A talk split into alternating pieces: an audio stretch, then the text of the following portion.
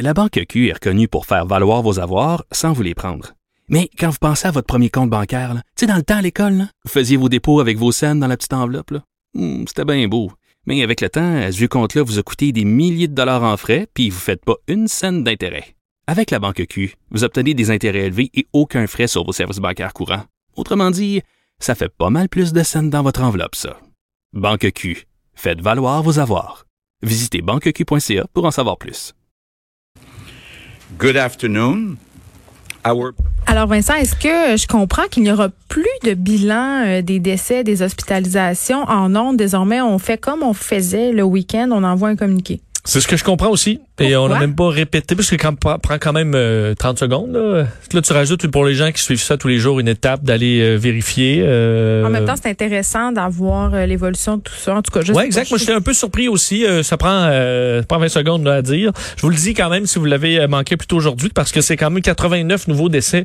Euh, d'a- D'ailleurs, d'habitude, lorsqu'on voit des, des chiffres importants, on, va l'expliquer. Puis là, on n'a pas eu cette explication-là. Est-ce qu'il y en a plusieurs Ben, qui datent? Ceci peut- explique peut-être cela. On, on s'en va vers un déconfinement graduel. Euh, de plus en plus, on nous annonce que on va rouvrir des choses. Donc peut-être que publier ou de, de parler ouvertement des décès comme on le faisait avant, c'est peut-être moins opportun. En même temps, on veut pas non plus rassurer trop les Ben, gens c'est pour c'est bizarre. qu'ils se foutent un peu de la situation. Parce qu'au niveau des cas, ça va bien. 541 nouveaux cas. Euh, donc, euh, c'est quand même en baisse. On est à plus de 600. Et euh, au niveau des hospitalisations, données très importantes, on est passé en bas des 1400, donc euh, 1374. Alors, euh, c'est une bonne nouvelle pour le système de santé. Alors, une situation qui, malgré le déconfinement tranquillement, là, dans, depuis quelques semaines, euh, ça baisse. Alors, c'est une bonne nouvelle. Ça risque de donner confiance au gouvernement d'aller de l'avant avec euh, du déconfinement encore plus poussé un peu partout à travers le Québec. Euh, alors que M. Legault, évidemment, central de son point de presse, encore les CHSLD, puisqu'il revenait sur euh, ce rapport des forces armées canadiennes. Oui, la Sur la situation, situation. qui reste difficile dans les CHSLD, on s'en va tout de suite aux questions. avec Marco Belair, Cyrino, Le Devoir. Oui, bonjour euh, à vous tous. Monsieur le Premier ministre, comment décrivez-vous l'utilité du rapport des Forces armées canadiennes pour votre gouvernement, mais également pour le gouvernement fédéral, à qui j'imagine il était d'abord destiné? Puis, est-ce que les Forces armées canadiennes ont outrepassé leur mandat en amassant des informations et en faisant rapport euh, au gouvernement fédéral?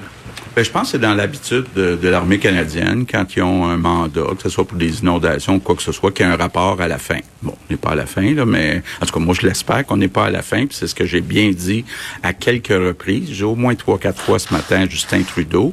Euh, ben, on aurait pu apprendre des choses. Euh, ce que j'ai vu hier, c'est que Doug Ford a appris des choses avec euh, ces rapports-là.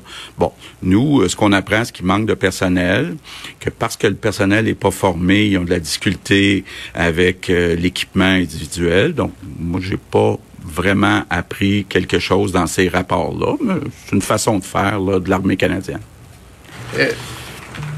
Le coup de main des Forces armées canadiennes est fortement apprécié par votre gouvernement, euh, puisque vous leur demandez de rester euh, jusqu'au 15 septembre prochain. Est-ce que Justin Trudeau vous a dit non? Puis aussi, vous parlez beaucoup de fierté depuis votre élection. C'est pas un peu gênant de devoir compter sur l'armée canadienne pour maintenir à flot le réseau de CHSLD québécois? Ben écoutez, moi je pense que euh, c'est un jugement qu'on porte sur plusieurs années où on a négligé les CHSLD. De dire qu'on est rentré dans cette crise-là, puis depuis 5 ans, 10 ans, il nous manque 10 000 employés dans les CHSLD, euh, ça c'est gênant. Évidemment, c'est pas facile de trouver 10 000 personnes euh, euh, disciplinés qui acceptent euh, sur le champ de venir travailler dans un contexte pas facile. Donc, c'est pour ça que je suis content que sur les 10 000, là, il y en ait 1000 que ce soit des militaires. Euh, donc, moi, je pense que c'est gênant pour la société euh, québécoise qu'on en soit rendu là, euh, d'avoir besoin de 10 000 personnes. On aurait dû le faire bien avant, comme je l'ai dit, puis je le répète. Euh, nous, on a fait une première étape en augmentant les budgets des CHSLD, mais il aurait fallu augmenter plus rapidement les salaires pour combler ces 10 000 postes-là, puis ne pas avoir besoin des militaires. Si on poursuit avec Hugo Lavallée, Radio-Canada. Oui, bonjour, Monsieur le Premier ministre. Je veux revenir justement à cet aspect du rapport concernant le port de l'équipement de sécurité. Euh, Vous mentionnez qu'il y a une absence de formation de nouveaux employés, mais quand même, le rapport est un peu plus sévère que ça. On parle de mauvaise discipline d'employés, ne respectant pas les protocoles mis en place. On évoque un manque d'assiduité, problème de leadership des gestionnaires, problème de priorisation. Donc, est-ce que c'est normal que des employés sachent pas utiliser de l'équipement de protection puis que l'armée doive se substituer aux gestionnaires pour établir des l'organisation des soins, de la formation, ça semble quand même indiquer un problème de leadership important.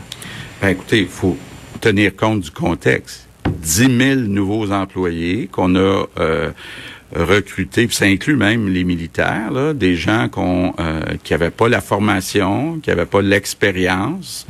Donc, c'est plus difficile d'appliquer des directives quand on a autant d'employés qui sont nouveaux puis sans formation. Puis malheureusement, ben, il y a eu des, des, des, employés puis des soldats aussi qui ont été infectés. Euh, Monsieur le Premier ministre, en, complément, il euh, faut se dire là que euh, même pour les employés qui étaient déjà là, euh, qui ont des connaissances là au niveau de la prévention des infections, mais avec la COVID-19, les CHSLD sont des milieux de vie, mais il faut le dire, ils sont devenus des milieux de soins. Alors ça a tout changé. Et ça, ça a été très exigeant. Et les équipements de protection, ça demande, oui, une formation, mais aussi une formation continue. Ça demande même qu'on soit deux quand on les met qu'on les enlève. Alors, c'est pour ça, encore une fois, comment c'est important d'avoir davantage de personnel. Et on a tout un programme qu'on a mis en branle parce que depuis le début de la pandémie, il y a même la Croix-Rouge qui nous a aidés au niveau de la prévention des infections. On met en branle tout un programme depuis quelques semaines euh, qui va faire le tour de tous les CHSLD. Le rapport est, est, instructif là, sur 10 CHSLD, mais tous les CHSLD, on a déjà débuté une formation costaude sur la prévention des infections. Et ça, ça va être en continu. Et on va avoir davantage de gens aussi qui s'occupent de la prévention des infections dans les établissements. Ça, c'est fondamental euh, pour maintenant et la suite des choses. Oui, on a entendu le premier ministre Justin Trudeau un peu plus tôt cette semaine évoquer l'idée euh, qu'on offre aux employés dix jours de congé maladie payés euh, pour que les gens se sentent obligés d'aller travailler s'ils ont des symptômes. Monsieur Trudeau aussi ce matin a été questionné sur une éventuelle implication du gouvernement fédéral dans les soins à apporter aux personnes âgées. Il n'a pas fermé de porte. Quel rôle est-ce que vous voyez le gouvernement fédéral jouer à plus long terme, au-delà de la présence temporaire de l'armée, dans les soins aux personnes âgées? Si tant est que vous y vous voyez un rôle pour le gouvernement fédéral? Ben, j'ai dit à Justin Trudeau ce matin, d'abord concernant les congés de maladie, qu'il y a une réaction très négative du côté des entreprises. Bon, évidemment, euh, il y a une question là, où c'est pas clair qui va payer, mais il y a aussi une question d'organisation du travail dans un contexte où déjà les entreprises sont dans une situation euh, difficile. Je comprends l'objectif. L'objectif, c'est de s'assurer qu'un employé qui a des symptômes ben, se sentent pas obligés d'aller au travail pour gagner sa paye. Donc, je comprends l'objectif. Mais euh, on va sûrement en débattre. C'est ce que M. Trudeau me dit euh, demain soir, euh, jeudi soir, donc à notre rencontre. Pour ce qui est du financement des soins de longue durée, ben, je l'ai dit à plusieurs reprises à M. Trudeau. moi, ce que je lui suggère, c'est d'augmenter les transferts fédéraux en santé. Je le rappelle, quand euh, quand on a commencé, c'était 50% du financement des coûts de la santé qui venait du fédéral. On est rendu à 23% seulement des coûts de la santé qui viennent du fédéral. Donc, c'est un fardeau très lourd sur les budgets des provinces parce que les euh, budgets en santé ont augmenté plus rapidement que l'inflation, à peu près dans toutes les provinces depuis les dix dernières années. Donc, euh, c'est malheureux, là. Que, puis en plus, on veut couper de 5 à 3% la alors que avec le vieillissement, avec les nouveaux médicaments, les nouvelles technologies, il y a une augmentation pour garder les mêmes services d'au moins 5% Donc, on fait des pressions importantes, tous les premiers ministres de toutes les provinces, pour que si vraiment le gouvernement euh, fédéral puis M. Trudeau veulent aider au financement des soins de longue durée, mais qui augmentent les transferts fédéraux en santé aux provinces. d'Olivier Bossé, le salaire. Alors, le premier ministre, quand même, euh, qui parlait de la situation difficile que connaissent les CHSLD depuis une dizaine d'années, il manque 10 000 employés depuis très, très longtemps. Et à cause de la crise, un autre 10 000 s'est ajouté. Ça explique peut-être pourquoi on s'est ramassé dans cette situation-là ici au Québec, Vincent. Oui, de sorte que M. Legault euh, offre une, une, solution à ce problème-là. Le fait qu'effectivement, il manque 10 000 employés depuis longtemps, depuis plus de 10 ans, et on en a 10 000 de moins en raison euh, de la, de la COVID-19. Heureusement, ces gens-là reviennent tranquillement, mais ça laisse quand même un manque à gagner très important. De sorte que, on en avait ébruité un peu dans les derniers jours, mais on a détaillé cette formation qui sera donc euh, lancée. Il y aura une grande campagne à travers le Québec là, dans les prochains jours. Mm. Euh, L'objectif, trouver 10 000 personnes qui vont suivre une formation de trois mois euh, cet été et qui pourront, à la suite de cette formation de trois mois, fait qu'ils seront payés pendant la formation 21 dollars de l'heure, donc le salaire des salaires des aides de service, euh, et ensuite 26 dollars de l'heure, donc 49 000 dollars par année pour aller travailler euh, justement auprès des bénéficiaires. Euh, et l'objectif étant d'un, bon, d'offrir des bonnes conditions, mais vu qu'on va, on réglerait le problème de main d'œuvre, ça rendrait le travail plus agréable aussi. Alors, on veut convaincre les gens que ça va bien se passer, ça va être le fun. Et mais le, euh, fun. Ben, le fun, peut-être pas le fun. Ça va être le gros. Ben, c'est comme un peu aller dans les champs. C'est une belle expérience. Ouais, une belle expérience. Mais on comprend que ça peut être. Euh, ça peut être une carrière, puis ça peut être une carrière intéressante euh, si on est bien rémunéré, que les conditions de travail sont plus acceptables. Parce que quand même, moi, un des trucs qui m'a accroché lors du point de presse, c'est quand M. Legault a dit qu'on avait prévu des budgets supplémentaires quand la CAQ est entrée en pouvoir et qu'il y avait des dollars qui avaient été jamais, qui ont jamais été dépensés en fait parce qu'il n'était pas capable de recruter. Oui, il y avait les postes étaient ouverts, mais les gens, les postes étaient affichés, mais les gens n'étaient pas là. Euh, quand même, euh, donc intéressant de voir ça, surtout que veut veut pas, le taux de chômage est très élevé, la PCU va se terminer, donc des gens intéressés de dire ok, ben je peux commencer des cours maintenant, être payé pour, avoir une job dans trois mois, euh, dans lequel il y a de la demande. Je pense qu'il y a quand même des gens qui vont être prêts à y aller. Là. Puis honnêtement, euh, d'un point de vue humain, je pense que ce qu'on a vu pendant la crise de la COVID-19, ça, ça a donné envie à certaines personnes de pratiquer ce métier-là, d'aller aider dans les CHSD, puis pas seulement d'un point de vue temporaire, d'en faire justement un métier. Moi, je pense que ça aura permis de mettre en lumière euh, ce métier-là et de voir que des améliorations allaient être apportées. Donc, si cette crise-là a eu du bon, c'est peut-être ça. Et on faisait référence notamment au rapport de l'armée qui a été euh, déposé ce matin. J'en reparlerai tantôt avec notre directeur du bureau d'enquête. Mais euh, il y a été question de la formation des, des, des gens d'armée qui ont été obligés de montrer en quelque sorte à des à des préposés aux bénéficiaires puis à des gens qui venaient aider comment porter par exemple l'équipement de protection. Ça a été reproché, mais Daniel Mécan avait quand même une réponse intéressante à fournir. Oui, effectivement. D'ailleurs, euh, les euh, les deux euh, les, deux choses que le, rapport souligne manque de personnel. Ça, on sait entre autres le temps partiel qui fait que beaucoup de gens se promenaient de zone froide à zone chaude,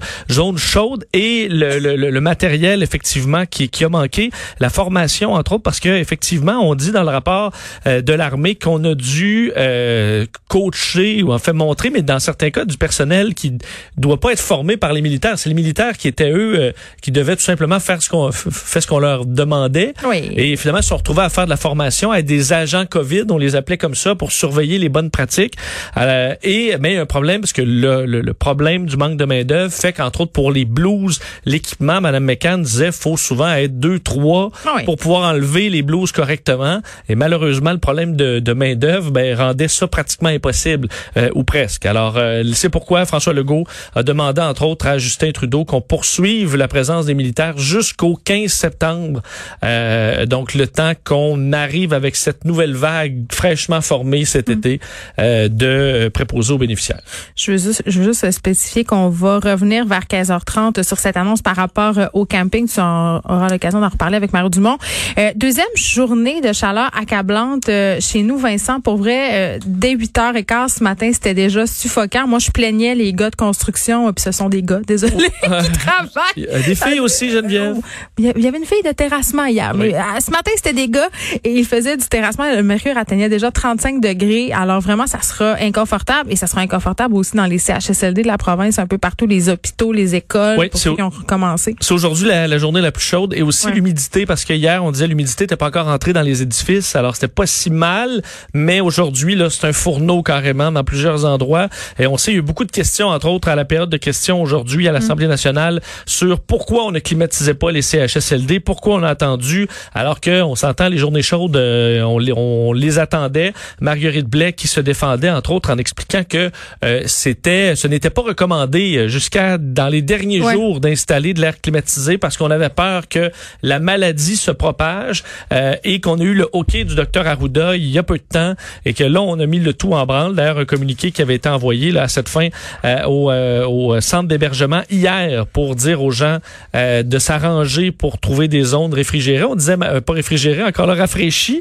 Et on disait, je vous disais hier que euh, les euh, euh, c'est on, devait utiliser de la créativité là. ça c'est quand même un peu particulier. Je vous ai même donné ma recette d'air climatisé.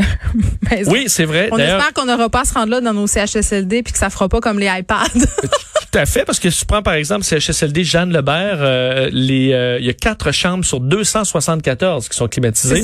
Entre autres parce que le système électrique est trop précaire. Oui, c'est dans des vieilles bâtisses. Alors, je veux dire, c'est compliqué. OK, Justin Trudeau prépare la fin de la PCU et lancement historique de SpaceX aussi aujourd'hui. Oui, Justin Trudeau rapidement qui dans son point de presse euh, clairement euh, commence à donner le ton pour la fin de la PCU. Là, je peux vous faire entendre d'ailleurs un extrait du premier ministre. Ça va être important de bien euh, mettre fin de façon raisonnable et responsable aux différents programmes que nous avons mis en place. Il fallait aider les gens qui avaient perdu leurs revenus. Alors pour certains, évidemment, ça va devenir inquiétant à la fin de cette PCU dans les prochaines semaines, à moins qu'on le prolonge. Mais on sent que M. Trudeau a vu davantage miser sur la subvention salariale. Et on surveille, d'ailleurs, les réseaux de nouvelles sont à peu près tous euh, on une, une, partie d'écran réservée à cette, ce lancement prévu euh, cet après-midi, historique aux États-Unis pour la mm. compagnie SpaceX, les Américains qui vont lancer des astronautes eux-mêmes dans l'espace pour la première fois en près de dix ans depuis l'arrêt du euh, des navettes spatiales. Évidemment, on devait utiliser les services des, euh, des Russes avec la capsule Soyouz. C'est prévu pour 16h33. Euh, par contre, la météo très, c'est très incertain dans le ciel floridien aujourd'hui. Alors, c'est un 50-50 les chances de ce lancement. Et on le disait, selon la NASA, une chance sur 260 16 que les astronautes meurent?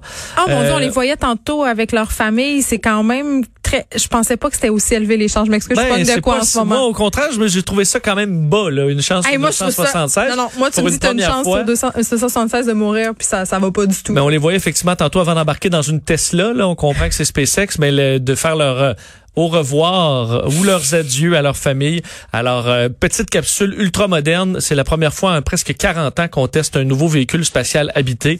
Alors, à surveiller 16h33 le lancement prévu. Sinon, c'est remis à samedi. On te retrouve tantôt avec Mario. Merci. Salut.